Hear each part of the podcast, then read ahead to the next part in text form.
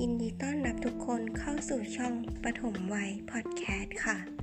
ช่องนี้มีเนื้อหาเกี่ยวกับการพัฒนาทักษะสมองของเด็กปฐมวัยนะคะ เราไปฟังกันเลยค่ะ สมองจะเป็นส่วนหนึ่งของอวัยวะที่สำคัญที่สุดของร่างกาย แล้วยังเป็นที่ปฏิบัติของทักษะสมอง EF ซึ่งต้องดูแลให้ดี พื่อให้สมองทำงานอย่างมีประสิทธิภาพ ทั้งทางการเรียนรู้และการทำงาน ไม่ว่าจะเป็นเรื่องการนอน การกิน หรือการเดิน และการเล่นกลางแจ้งค่ะ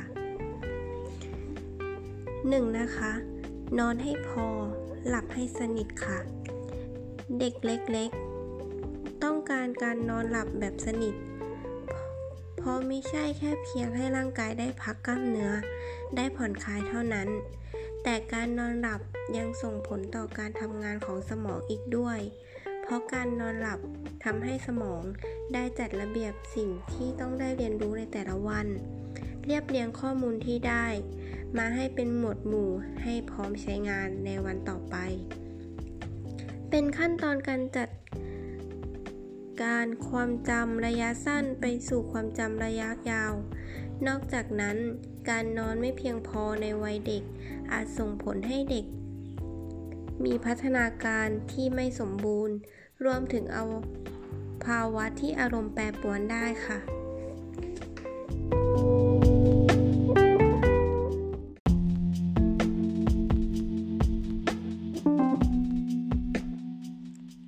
การศึกษาวิจัยเกี่ยวกับการนอนที่ส่งผลต่อสมองหลายชิ้นพบว่า การนอนหลับของเด็กมี 2 ช่วงคือ ช่วงหลับธรรมดาและช่วงหลับฝันค่ะ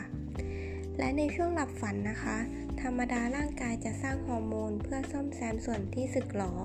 และกระตุ้นการทำงานของร่างกาย ส่วนช่วงหลับฝันนะคะ เป็นช่วงสำคัญอย่างยิ่งของการเจริญเติบโตของสมอง ในเด็กแรกเกิดจนถึง 5 ปี เพราะว่าร่างกายจะสร้างฮอร์โมนเพื่อกระตุ้นการเรียนรู้ และการจดจำซึ่งเป็นรากฐานของพัฒนาการสมองที่ดีค่ะ ระหว่างการหลับนอนนะคะ การเชื่อมต่อของประสาทในสมองจะแข็งแรงตามวัยเพิ่มขึ้นค่ะ การนอนหลับช่วงบ่ายของเด็กๆ อายุระหว่าง 3-5 ขวบ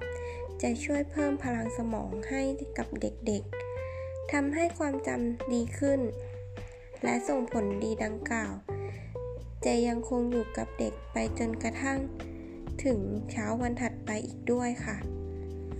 ทักษะสมอง EF มีความเปราะบางมาก ไม่ว่าจะเป็นทักษะสมอง EF ดีเพียงไรแล้ว แต่ถ้านอนไม่พอหรือเครียดมากๆ ทักษะสมอง EF อาจจะกระทบกระเทือน หรือเพี้ยนไปได้นะคะ